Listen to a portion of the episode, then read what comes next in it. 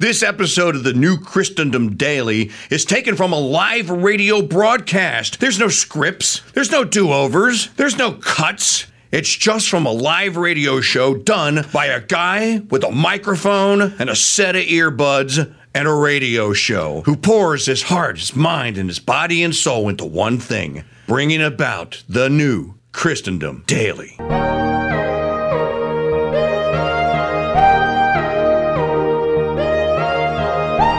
Every year I share this uh, this essay with you because I, I like it. David Breitenbeck wrote this back in 2018. After four decades of sequels, imitations, parodies, and remakes, it can be a little surprising to return to the original Halloween and find what a unique film it truly is. The story is, of course, familiar. Six year old Michael Myers suddenly stabs his sister to death on Halloween and is committed to an insane asylum for life. Exactly 15 years later, he escapes and returns to his hometown of Haddonfield, where he targets shy teenager Laurie Strode, played by the then unknown Jamie Lee Curtis, and her two friends, Annie and Linda. Meanwhile, his therapist, Dr. Loomis, Donald Pleasence, Pleasence who, alone, who alone knows what Myers truly is, tries to hunt him down and stop him. You know, another fun fact about this Donald Pleasence did not want this role. Much like uh, Sir Alec Guinness did not want to play Obi Wan Kenobi, but the studio conned him into it and said, hey man, we'll give you a percentage of the profit. this movie is not going to make any money. Yeah, yes, yeah, sir, we'll give you the percentage of the profits. And that's when Sir Alec Guinness, then the then converted to the faith Catholic, went, okay, I'll do it. You can't win, Darth. Well, Donald Pleasence, if you'll remember, was the the, the mild mannered, meek, kind of legally blind guy, and Steve McQueen's The Great Escape. Uh, he was an A-list character actor in Hollywood. He had uh, he's, in, a, a bunch of. Did you know, for example, that Donald Pleasence was a star in Lucas's first film, THX? Was it? I think it's four seven six. Don't don't quote me on that. I know it's THX something. So Donald Pleasence didn't want the role, but the studio said, "Look, we think this is going to be big. You should do it," and so he did. Watching Halloween and knowing what came after is an interesting experience. The film was copied so much that it essentially spawned an entire subgenre of blood soaked films wherein masked serial killers stalked and murdered promiscuous teenagers in ever more lurid ways. And again, I'm reading from a 2018 piece that was in the Federalist.com. Um. Uh, okay, Maggie. Hang on. Let, let, let, me get you all the links so you can get it in. The, I have it. Already got it. I have it. Too late. Already got it. No, you're going to take it and like it. You're going to use my link and not the one that you found. But Halloween is a very different animal from its imitators or even in its own sequels. Its power does not lie in its gore or its body count. In fact, it's almost entirely bloodless, but in its ideas and implications. What became tired and ridiculous tropes, the killer who seemingly can't be killed, who always wears a mask, who preys on teenagers, etc., etc., are here carefully considered writing choices with a clear purpose as clues pointing to the true nature of the thing that was Michael Myers. Here I am regarding this film as an isolated work without consideration of any of the sequels. And especially without considering a revelation in the second film regarding Myers' relationship with Strode. And now John Carpenter claims this development was the result of trying to fight writer's block with daily six packs of beer, which I have no trouble believing. Halloween was never meant to have a sequel, and it is best enjoyed as such. To understand this film, it is necessary to understand its monster. The thing in Halloween is usually referred to as Michael Myers, the name of the young boy in the opening scene. However, that is not how Nick Castle is credited. Uh, Nick Castle is the actor that played Michael Myers. In the screenplay, he is listed as playing the shape.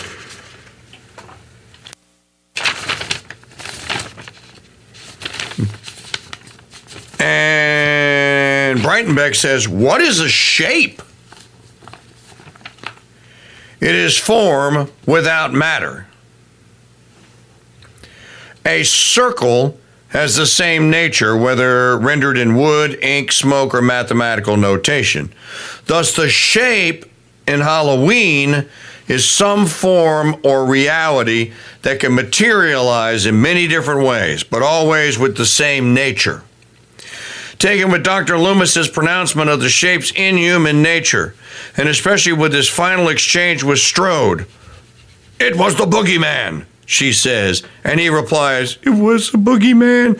And he replies, As a matter of fact, it was. The implication is that the shape is in fact a supernatural manifestation of evil. It isn't Myers.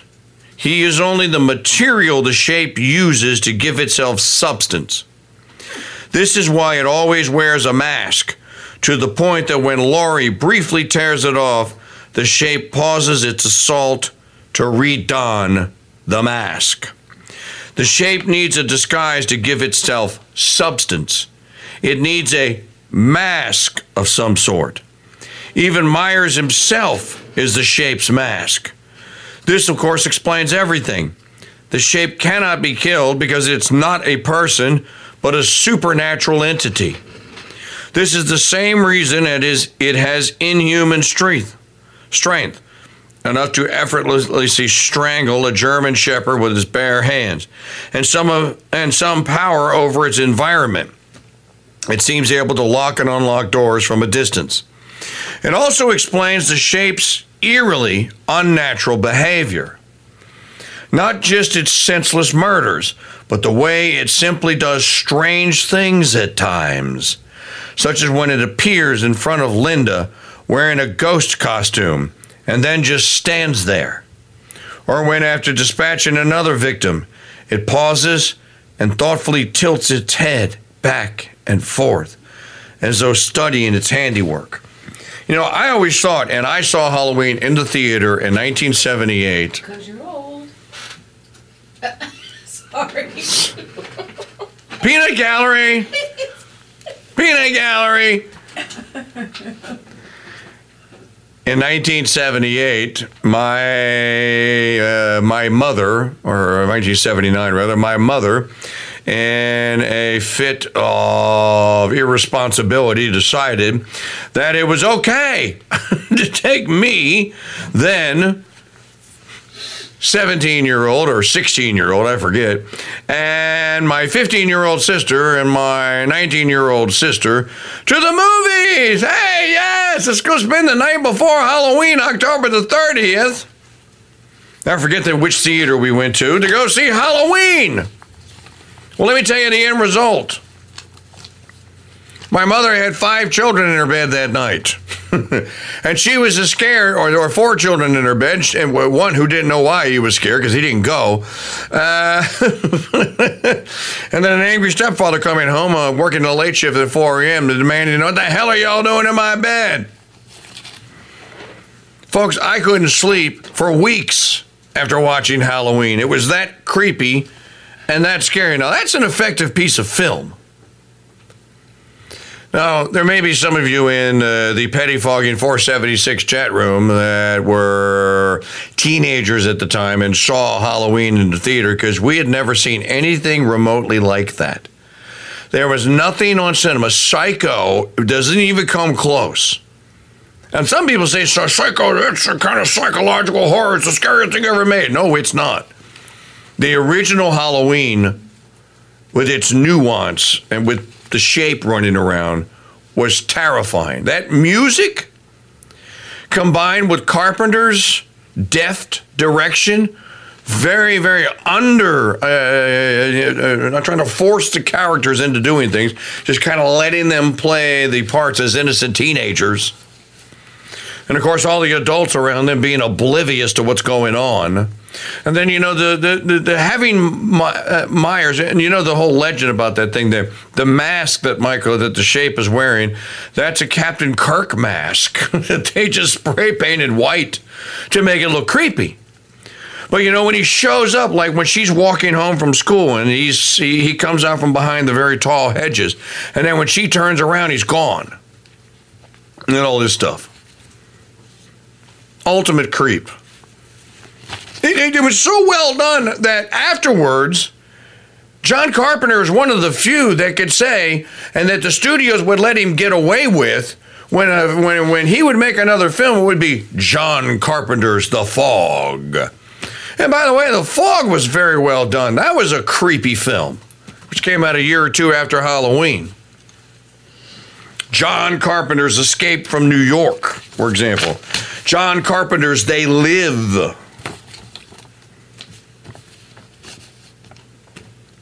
But that scene where he holds the young guy up against the wall and then plunges the large butcher knife right through the sternum of his rib cage and then basically hangs the kid on the butcher knife like he's like he's hanging a pair of pants up or a coat up in a closet. And then he sits there and he stares at him and kind of goes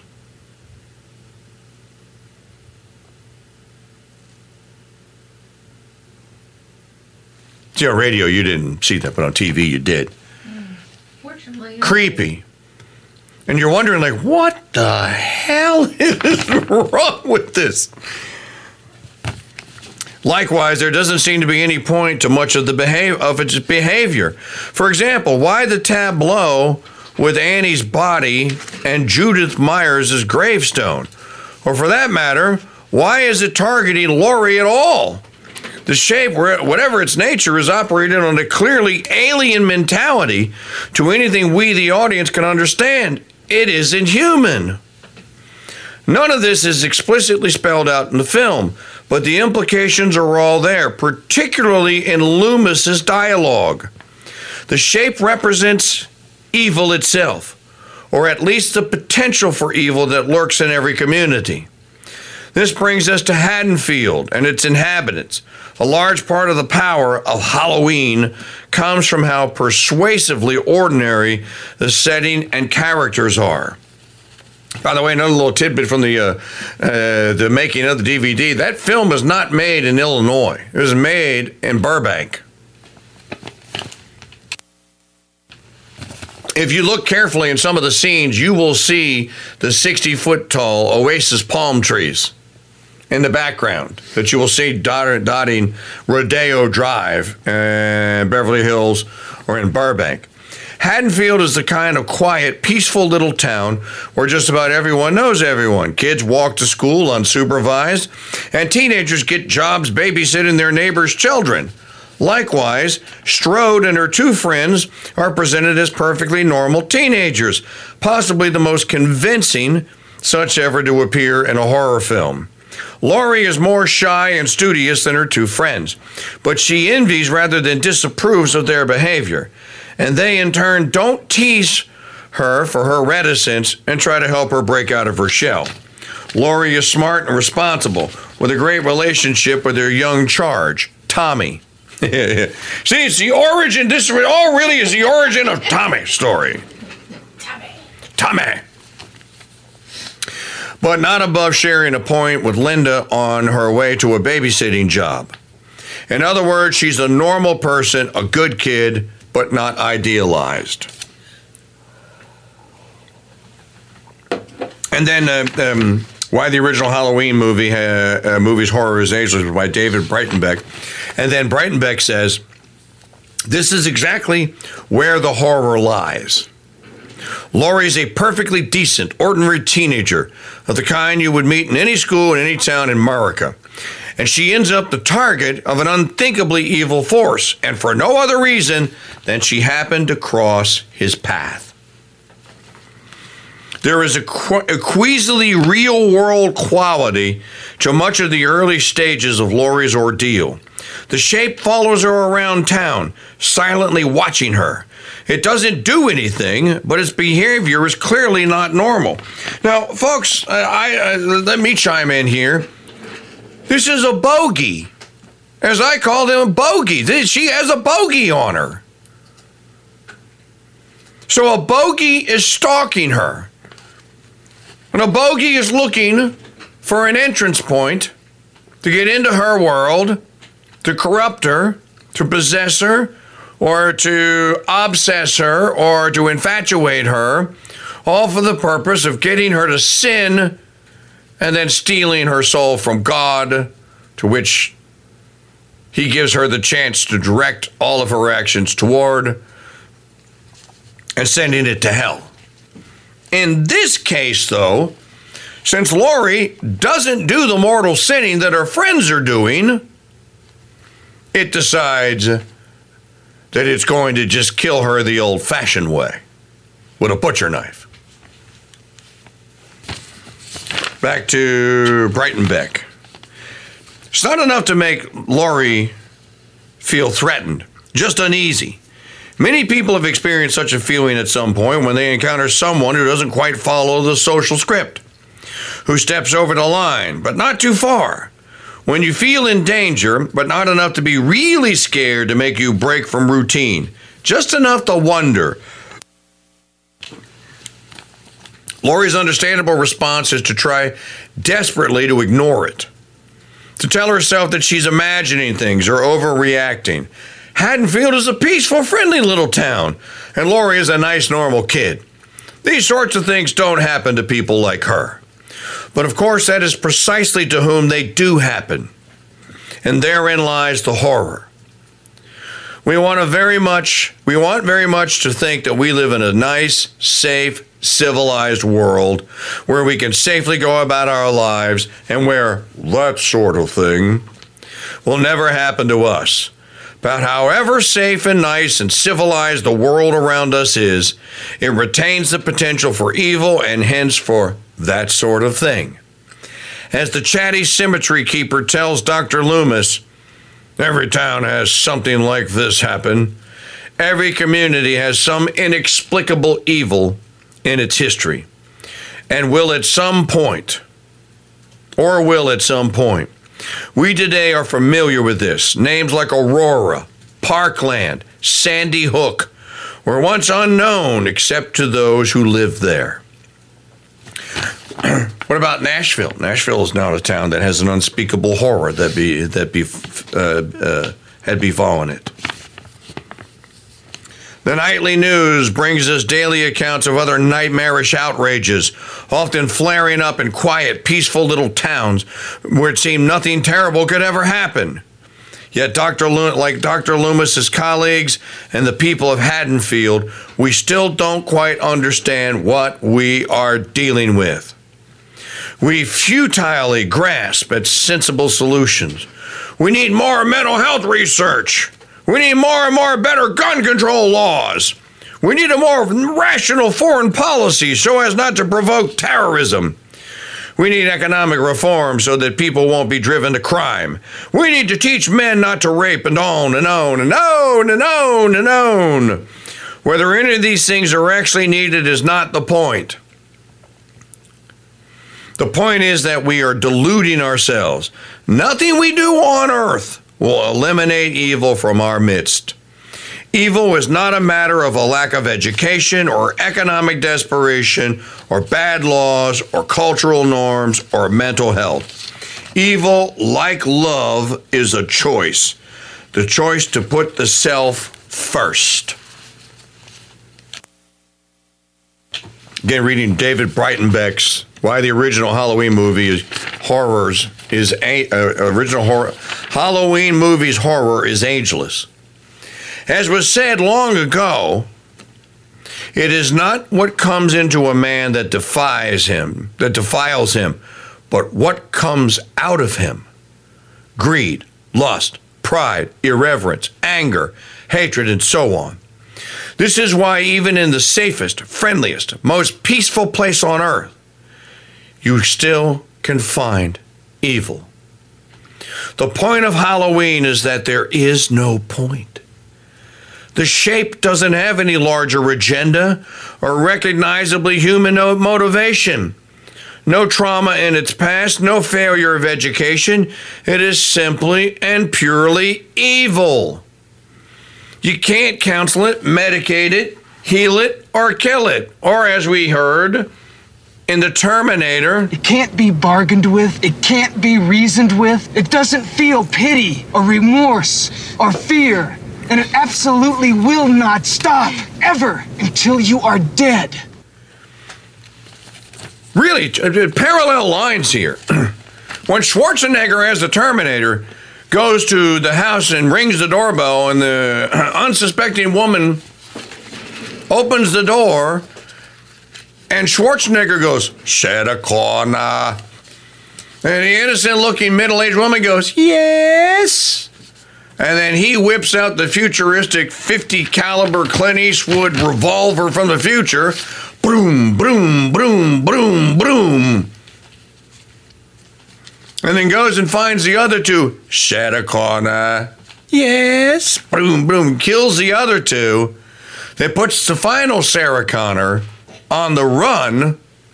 That's exactly. It can't be bargained with. It can't be reasoned with. You know, in the, in the original and in, in some of the better made sequels of Halloween, you know, one might ask the question okay, what's the final cause? We like to deal in, in, in philosophical uh, certainties here, ladies and gentlemen. That's what separates us from other radio shows and other media entities. Things matter. Process matters. So what's Mike? What's the shape's final cause? Evil. The shape's final cause is evil. It is the damnation of those souls that it stalks to hell. Note that John Carpenter very deftly left out any religious remedy in any of the Halloween movies that he directed. Instead, what did he leave in? Maybe he's telling us something about what he left in and what he, what he took out. Laurie Strode successfully beheads Michael Myers in Halloween 4, backs over him with a car, and then, for good measure, throws him in a 500 foot deep well, beheaded. Somehow he comes back for Halloween 2020 and finally Halloween the final chapter. How'd that happen? Well, how's that possible? Because as David Breitenbeck is pointing out here, it's not a it's not a human. The shape is just an evil. He concludes, such is the case with all human evil. You can't kill or or e- you can't kill evil or remove it from society. All you can do is be aware of it, recognize it for what it is, and do your best to keep it at bay.